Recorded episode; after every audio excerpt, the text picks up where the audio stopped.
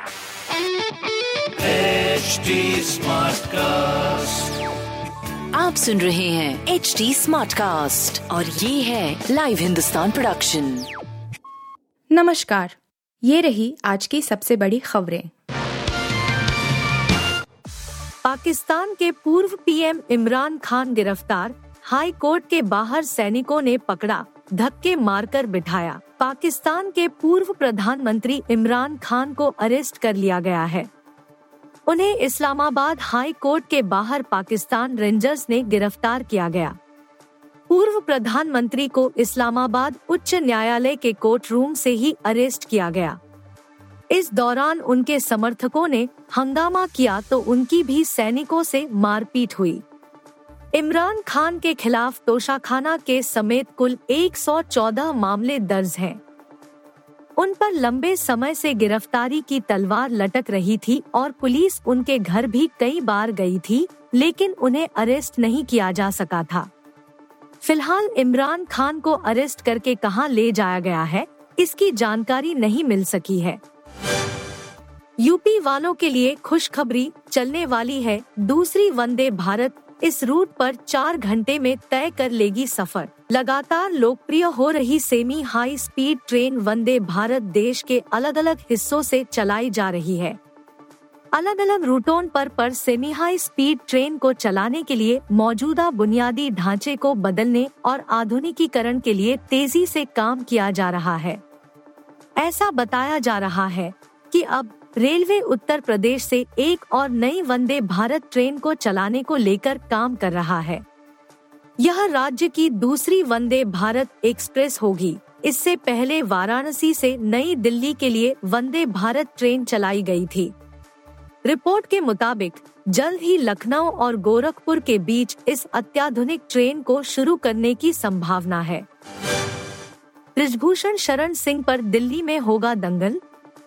जंतर मंतर पर पहलवानों के धरने में गाजीपुर बॉर्डर जैसी तैयारी। दिल्ली के जंतर मंतर पर चल रहा पहलवानों का धरना प्रदर्शन दिन प्रतिदिन बढ़ता ही जा रहा है। पहलवानों के धरने का आज सत्रहवा दिन है। किसानों और खापों के जुड़ने के बाद प्रदर्शन में भीड़ भी बढ़ने लगी है।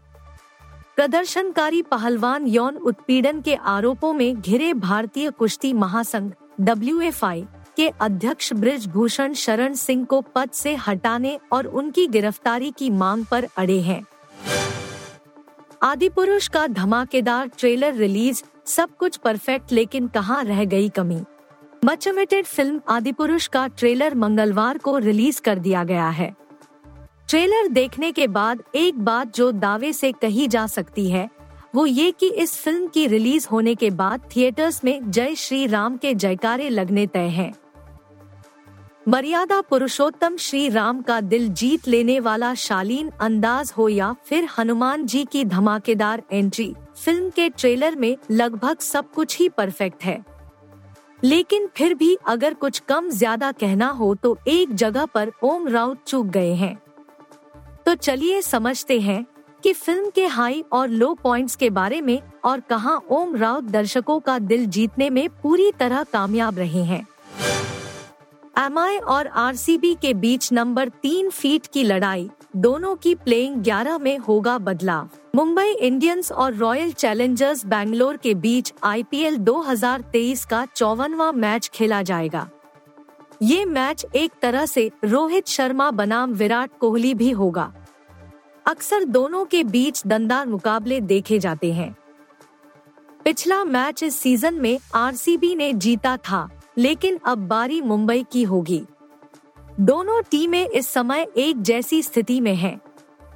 कोई भी टीम मुकाबला जीतेगी तो सीधे पॉइंट्स टेबल में नंबर तीन पर पहुँच जाएगी।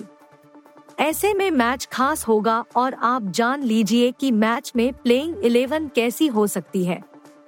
दोनों टीमों में कुछ बदलाव नज़र आएँगे।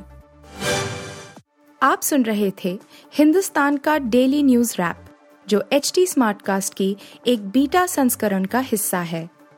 आप हमें फेसबुक ट्विटर और इंस्टाग्राम पे एट एच टी या podcasts@hindustantimes.com पर ईमेल के द्वारा सुझाव दे सकते हैं।